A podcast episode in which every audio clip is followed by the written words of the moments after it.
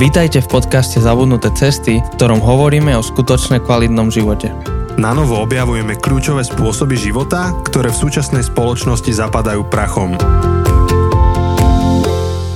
Ahoj, ja sa volám Janči. A ja som Jose. A sedí tu s nami spolu Lukáš. Lukáš. A ak ste náhodou zapli túto epizódu a nepočuli ste uplynulé tri epizódy tejto série, tak sa nachádzame v Hradci Králové sedíme v kancelárii Cirkvi Element eh, pod plagátom YouTube a pri obrovskej knižnici, kde je asi, ja neviem, 2000 kníh, jak sme sa dozvedeli, možno, že aj viac. A s nami tu sedí Lukáš Targoš, ktorý je miestný vedúci, hlavný vedúci. A ak si neviete predstaviť, že čo to znamená, tak si tam môžete dať všetky tie uh, také ďalšie slova ako pastor, kazateľ, farár, nie? Je to jedno, jestli je to srozumitelný pro naše posluchače, tak klidně i farář. To je správne. to, čo je zrozumiteľné. A jedno z takých hesiel, ktorým Lukáš žije, je tvoriť zrozumiteľnú církev. A uplynulé tri epizódy sme hovorili o tom, ako robiť teda konkrétne církev zrozumiteľnou a ako robiť zrozumiteľným to, čo církev hovorí, to, čo komunikuje, ale aj to, čo robí. Dnes a v tejto epizóde sme si dali takú ambicioznú úlohu hovoriť trošku o zrozumiteľnom živote veriaceho človeka, že ako zrozumiteľne hovoriť o svojej viere. Ale skôr ako prídeme k tejto téme, ja by som mal ešte takú predtému. Lukáš, čo by si poradil niekomu, kto vyrasta v cirkvi alebo žije v cirkvi, ktorá nie je zrozumiteľná z jeho pohľadu, na základe jeho osobného asesmentu. On nie je vedúcim v tej cirkvi, ani sa nemôže stať, tak ako on, ten človek môže prispieť? Máš nejaké typy, ako on môže prispieť k tomu, aby urobil tú církev zrozumiteľnú pre minimálne tých ľudí, ktorých tam pozve, alebo neviem, odpoveď si sám. Tak může vždycky se připojit do nějaké srozumitelné církve, že? Nebo nějakou založit. A to je asi jako taková revolská myšlenka, protože ono to je těžký, upřímně. Jo, já, já to, jsem se s tohleto otázkou setkávám poměrně často, že někdo mi řekne, já jsem z toho a z toho města a v mém okolí žádná taková církev není a nemám kam vodit lidí a nemám jako jak, jak prostě dělat ty věci. Hrozně rád bych někam jezdil jako do podobné církve, škoda, že jste daleko, jo, co se stává. Máme lidi, kteří nám dojíždějí zdaleka, máme lidi, kteří nám dojíždějí ze Šumavy třeba, jo. A, protože to je fakt jako problém najít, jako najít církev, která ty věci dělá tak, že je jednoduché tam zvát svoje nevěřící přátelé. A, takže na to není jednoduchá rada, jo, protože um, ideálně, když prostě ta církev spolupracuje, řekne, jo, my vám chceme pomoct, abyste mohli lidi zvládat, když jako nechce, tak je to hrozně těžké, no. Tak uh, spousta lidí to pak řeší tak, že jako evangelizuje mimo tu církev, že to lidi nezve do církve, ale zve je do, na, do nějakých skupin, do nějakých sociálních projektů, do nějakých mládeží, ale to není moc ideální, protože dlouhodobého horizontu to nevydrží. Církev je ta, která vydrží. Jo. Takže uh, vždycky je pak otázka, jestli z toho vznikne nějaká církev nebo se přidá k nějaké církvi. Je to těžký. Mm. A teda možno nejaké také praktické kroky. Dajme tomu, že ešte ten človek to nechce vzdať s tou církvou. Mne, mne čo tak napadá, sflekuje, že byť tým takým interfejsom alebo takým prostredníkom medzi tým, čo sa tam odohráva, že to tlmočí tým priateľom, alebo rozprávať sa s nimi potom o tom ešte dodatočne. Ten problém, se kterým se já setkávám, je, že mi ti lidé říkají, že se třeba snaží, jo? že se snaží toho jako třeba 10 let vydržet, jo? zvát lidi do církve navzdory tomu, všechno těm budeme vysvětlovat, být tím prostředníkem, ale po těch deseti letech se unaví. A, a už je to přestane bavit. A rezignují buď na tu evangelizaci, nebo rezignují na tu církev. Jo? Že to nemá úplně moc vítěze. A já nechci, aby to znělo tak skepticky, že člověk by měl v podcastech být pozitivní, ale fakt je to hrozně těžký. Může být aj, že skeptická motivace. No já, já, já, já, bych jako ty lidi pozbuzoval, ať třeba přemýšlí, že se přidají do nějaký jiný církve, nebo že založí nějakou jinou církev. Se nám to táto téma opakuje, lebo mali jsme uh, dve série dozadu Ondra Šturcu s nami a on hovoril o štedrosti a on hovoril viackrát takú myšlienku, že pokiaľ uh, finančne nedávaš do cirkvi preto, lebo je neveríš, tak zmen církev. tak, to je ale... Vy Češi, vy ste taký dobrý rebel. To je ale hrozně důležitý princip, s tím s Ondrou naprosto souhlasím, protože Ježíš říká jednoznačně, jo, kde je tvůj poklad, tam je tvoje srdce. Mluví o penězi v tom kontextu. Kam dáváš peníze, tam je tvoje srdce. Takže pokud do té církve nedáváš peníze, nemáš tam srdce. To je velmi prostý princip. U nás třeba máme mimochodem, když jsme u toho princip, že nikdo nemůže být vedoucím u nás na žádné pozici, pokud není pravidelným dárcem, protože to evokuje, že nemá v elementu srdce. Proč by člověk, který nemá v elementu srdce, měl vést něco v tom elementu, že? to nedává žádný smysl. A abys mohl vést církev, musíš u ní mít nejdřív srdce, to znamená, musíš být nejdřív ten, který tu církev podporuje. Jo? Já nechápu, že to někdo třeba nevidí. Jo? To mi přijde jako naprosto jasné Ježíšovo učení, které dává úplně jasný smysl.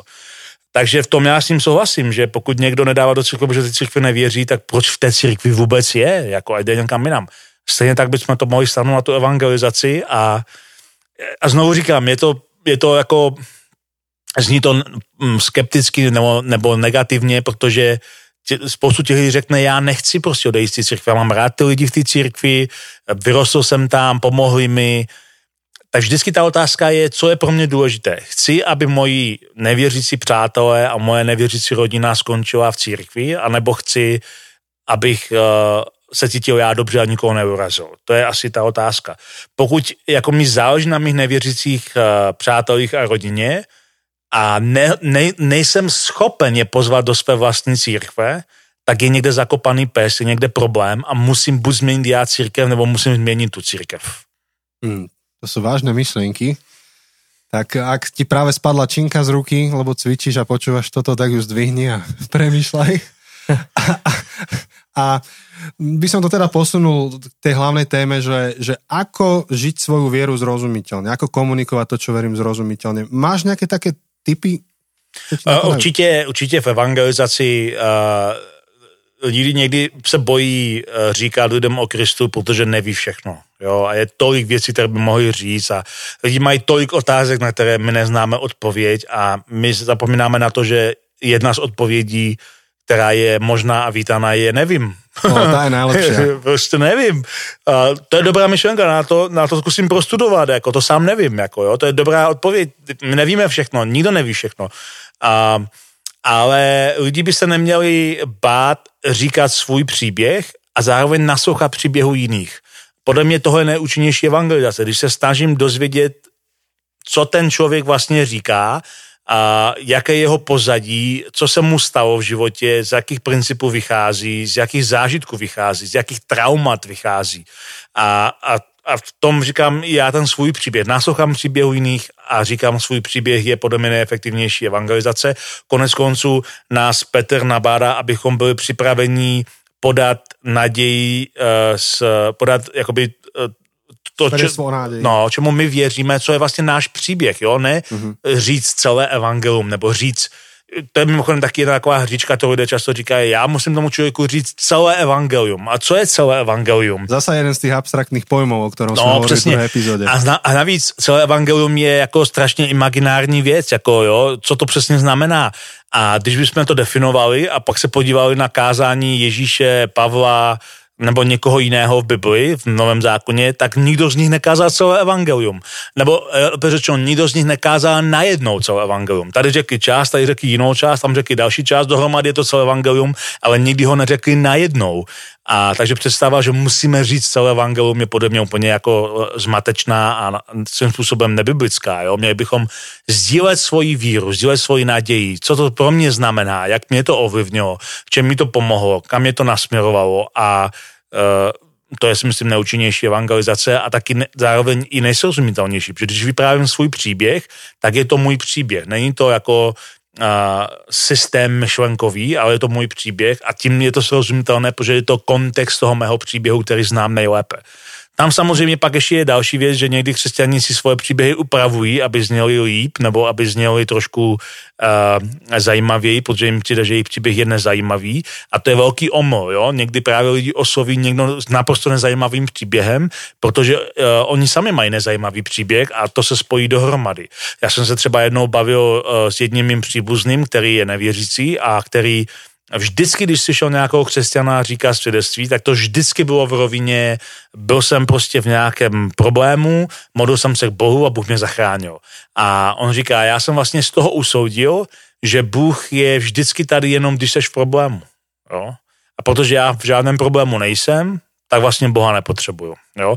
A on říká, ty jsi první člověk, kterého já jsem potkal, kdo, eh, kdo vlastně neměl problém a kdo nebyl, neměl podělaný život a, a proto hledal Boha, a, a stejně ho hledal, takže si první člověk, který si říkám, počkej, tak možná Bůh není jenom pro ty, kteří jsou v problémech, jo. Takže moje nezajímavé svědectví, které já jsem, jsem věřil ve 13 letech a žádný pořádný zločin jsem nestačil udělat, ani ty hříchy jsem pořádně nerozvinul, takže to byla nuda. A, a e, naprosto nezajímavé svědectví, ale pro něho to bylo přesně, co potřeba slyšet, jo, protože každé svědectví je důležité, i ty nezajímavé, protože osloví jiné typy lidí a, a nemusíme je přikrašovat nebo někdy křesťané tak zdůrazňují, jak byli špatní, že mi to až přijde, že, že jako jim je líto, co všechno opustili, jo? Že, uh, ano, ano. Takže to vůbec není potřeba, jo? Je důležité jako říct fakt, de, proč vlastně věřím, proč následuju Krista teď. Hovoríš, že kedy si som chlastal, behal za ženami, ja neviem čo, pauza taká nostalgická. No a teraz chodím do cirkvi. Niekedy to tak vyznie naozaj. Jo, fakt akože tak vyzýva. to je smutný fakt. Ale pri tom, pri tom, čo si hovoril, jednak sa mi páčilo, ako si to pomenoval, že, že niekedy vyzerá, že, že Boha potrebujeme len keď sme v nejakom prúseri, keď sme v problémoch a, a taký máme, máme takého Boha, že use in case of emergency only proste a, a nie sú časom nášho každodenného života, ale je len vtedy, keď máme nejaký problém. A to, to vôbec nie je Boh, o ktorom čítame, keď, keď čítame Bibliu a, a, a Boh, ktorého stretávame, keď vidíme Ježiša tak e, to je veľmi zaujímavá myšlenka, ale sa mi páčilo pri tej evangelizácii, čo si hovoril, že, že Pavol, Ježíš, Peter, že, že nikdy nehovoria celé evangelium raz, ale, ale raz tak, raz tak, že je to, um, existuje taký koncept, že, že situačný leadership, situačná etika, že podľa situácií treba a, a, a rozmýšľam, že či by sme mali možno aplikovať do našich životov, do našich kresťanských životov a nie do našich životov. Myslím, že by sme nemali rozdeliť, že kresťanský život a nekresťanský život. Um, situačná evangelizácia, situačný, situačné evangelium um, v mojom živote, v mojej konkrétnej situácii evangelium bude vyzerať, musí vyzerať inak, než v tvojom živote, lebo sme v inej situácii a u teba sa to bude prejavovať inak, takže nestačí len sa naučiť nejakú poučku celého evangelia, ale potrebujeme aplikovať situačné evanelium v tom konkrétnom kontexte, v ktorom sa nachádzame s tým druhým človekom, neveriacim, s ktorým sa rozprávame. Lebo inak, ak, ak len budeme mať tú poučku, um, štyri duchovné zákony, ako často, často stretávame, tak naozaj tie štyri duchovné zákony môžu byť pre človeka úplne nezrozumiteľné, lebo on sa nenachádza v problémoch. On nevidí ten druhý. Ty ho musíš najprv zdeptať. No, to vieš. no to viem a sorry, ale nie. nie. Jo, já myslím, že situační evangelizace je asi dobrý pojem, jo, že my, se musí, my musíme vést lidi k tomu, aby uměli číst situace, ve kterých jsou a já třeba věřím ohledně evangelizace, že uh, rozdíl mezi člověkem, který má duchovní dar evangelizace a mezi všemi ostatními křesťany, kteří jsou svědky Ježíše, je ten, že svědek svědčí o svém příběhu, když má k tomu příležitost, kdežto člověk s darem evangelizace si ty příležitosti sám vytváří. Takže mm-hmm. uh, vlastně místo, abychom učili lidi, jak evangelizovat, tak bychom měli učit, jak rozpoznávat příležitosti. Mm. Ne jak je vytvářet. Uh, vytvářet to budou pouze ti, kteří mají dar evangelizace, což je pár procent lidí v církvi. Ty mm. vyloženě jdou a oslovují specificky strategické lidi, ale když my nutíme křesťany, aby neustále vytvářeli příležitosti k evangelizaci, tak je nutíme k něčemu, k čemu nejsou obdarováni a to vytváří jenom stres. Takže já ty lidi spíš vedu k tomu, hele, Bůh ti dává stejně víc příležitostí, než využíváš. Nauč se rozpoznávat příležitosti. Někdy totiž je nejlepší něco říct a někdy je nejlepší mlčet a neříct nic. Tak hmm. se nauč rozpoznávat příležitosti a když je příležitost říct, tak něco řekni. A, a když je příležitost, naopak, když není, tak, tak prostě mlč. E, tuto by som sa spýtal, že teda, ktoré sú tie znaky tých príležitostí, alebo ako učíš ľudí rozpoznávať. A ešte doplňujúca otázka, že, možno, že to máš aj ty, ja, ja to tak mám, že tým, že som kázateľ, ja, mne veľmi rýchlo vznikajú príležitosti k takým rozhovorom. Lebo stačí, že sa ma niekto spýta, že čo robíš, ja poviem, čo robím a už tam ten rozhovor ide a bavíme sa o živote. Um, viem, že Andy Stanley niekedy rádi svojim ľuďom on skázne, že toto je otázka, ktorú sa môžete spýtať kolegov, alebo toto je fráza, ktorú môžete povedať a keď vám na to takto zareagujú, tak im poviete, že a, mal by si prísť vypočuť si nášho kazateľa. Hej, že učí ich vytvárať si. A to je moja druhá otázka. Teda prvá, že ako učíš ľudí rozpoznávať tie príležitosti a po druhé, že či máš spôsoby, akým ich aj učíš vytvoriť si také drobno, drobné momenty No, já právě moc neučím lidi si vytvářet, eh, pokud nejsou to, ty, kteří mají ten dar evangelizace, protože to jsou fakt jako specifičtí lidé.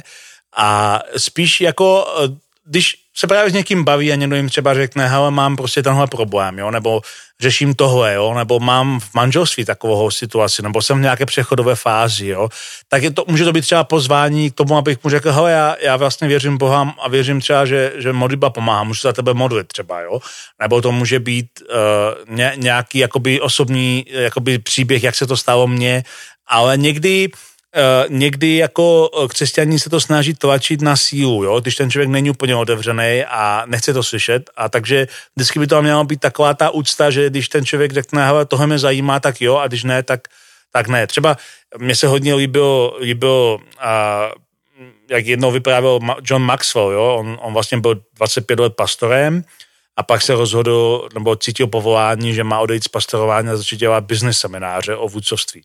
A on říká, dneska já, on říká, já jsem svědčil více lidem o Kristu za těch pár let seminářů v biznise, než jsem svědčil za 25 let pastorování, jo. To je, a klasický jakoby příklad, jo, on prostě vyučoval nějaké vůdcovství někde na nějaké konferenci, přišel za ním člověk a říká mu, tohle byly strašně super myšlenky, kde jste, jako, kde jste to vzal, no, kde jste se to naučil, to bylo vaším zdrojem.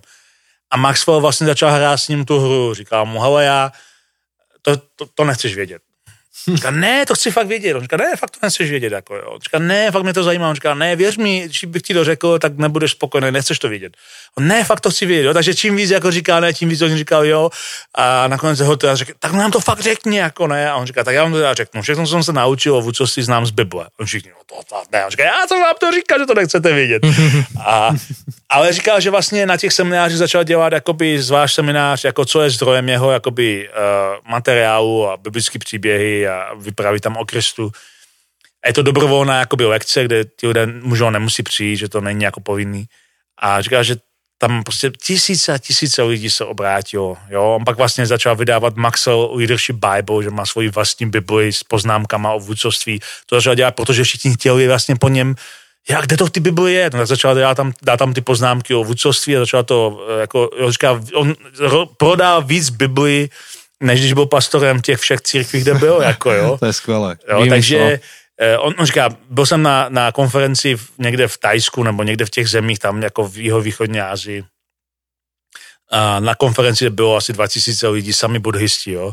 A, a říká, pane Maxwell, my víme, že v Americe děláte nějakou ještě veři, jakoby dobrovolnou přednášku, jako jo. A on říká, no, ale to asi nechcete, to je o víře. On, ne, my chceme všechno, my jsme to zaplatili a chceme všechno, co prostě nabízíte. Jo, takže říká, no. ale je to fakt o víře, není to úplně, ne, to my chceme všechno, jak to máte, jo. Takže hmm. Skoro všichni tam přišli a skoro všichni přišli jakoby na výzvu a skoro všichni si koupili Bibli. Jo.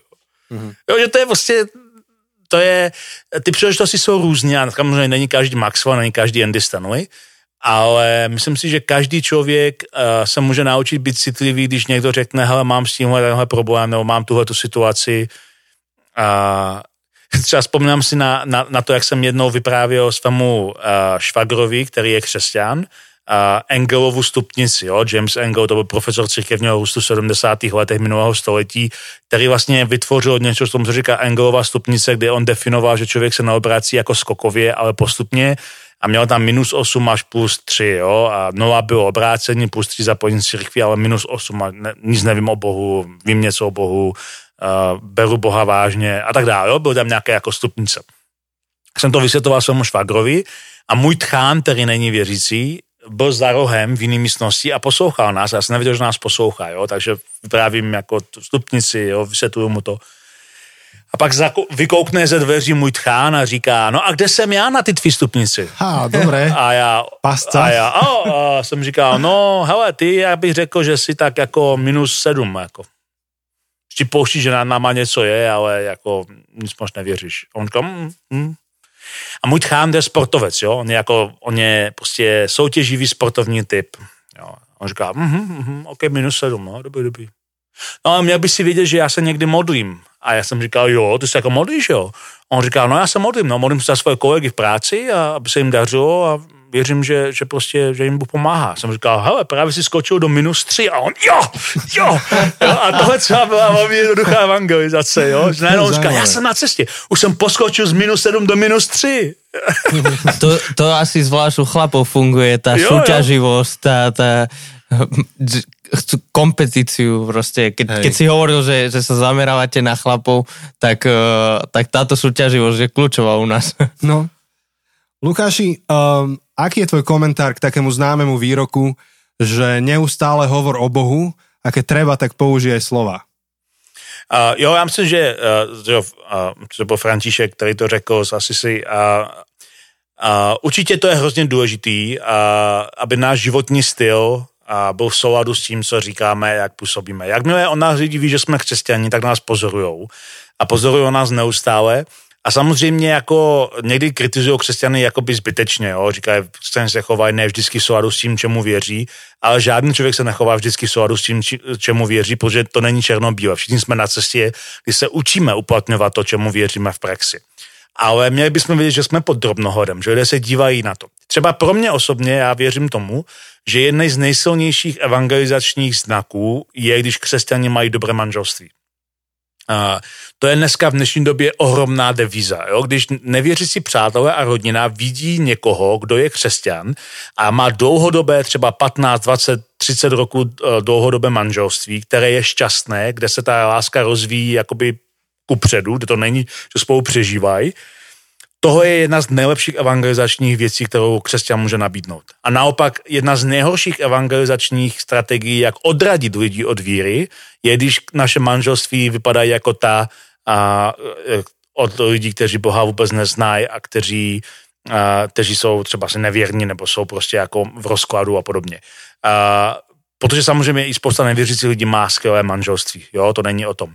A takže když ale někdo vidí, že křesťan má dlouhodobě šťastné manželství, tak je to ohromná evangelizační jako věc. Takže eh, ten drobnohled nás pozorují, je ohromná věc a když se pak zeptají, jako jak to děláte, jak to, že jste pořád spolu šťastní a jak to, že jo, a ty řekneš, je to také součást naší víry.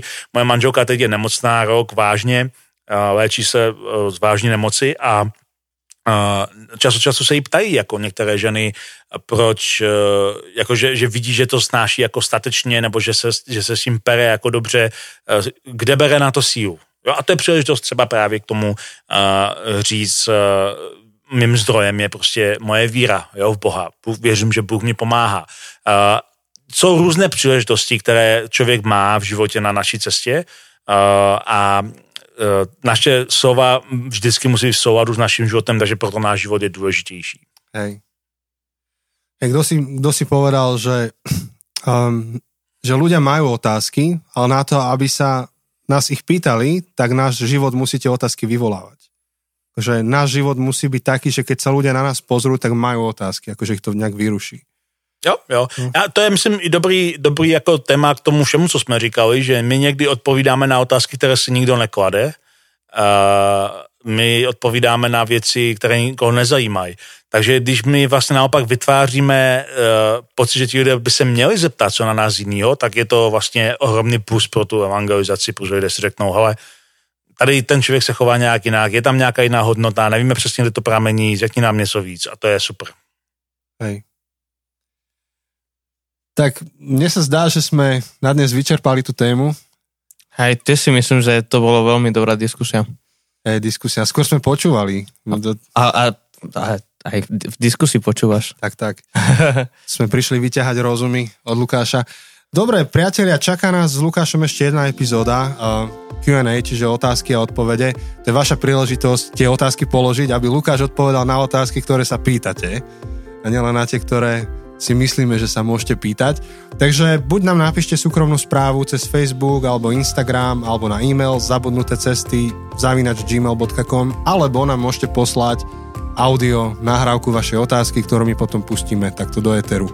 Tak a ak by ste chceli podporiť tento podcast, tak uh, môžete nás nájsť na patreon.com uh, lomeno zabudnuté cesty, môžete sa stať súčasťou výzvy, ktorú máme, uh, mať 50 ľudí, ktorí sú ktorí prispievajú, aby sme vedeli cestovať za ďalšími rečníkmi a um, zlepšovať techniku a zlepšovať uh, tento podcast. Všetko, čo prispievate, tak pomáha tomu, aby tento podcast mohol fungovať. Alebo budeme z toho platiť našu jachtu, ktorú máme u Joseho na Malorke. Tak, tak. no ale to potom dáme inú výzvu. Kluci, možná byste mi mohli na ten příští podcast, když bude otázka odpověď, vzít na tu Malorku, že bychom to probrali tam, co říkáte?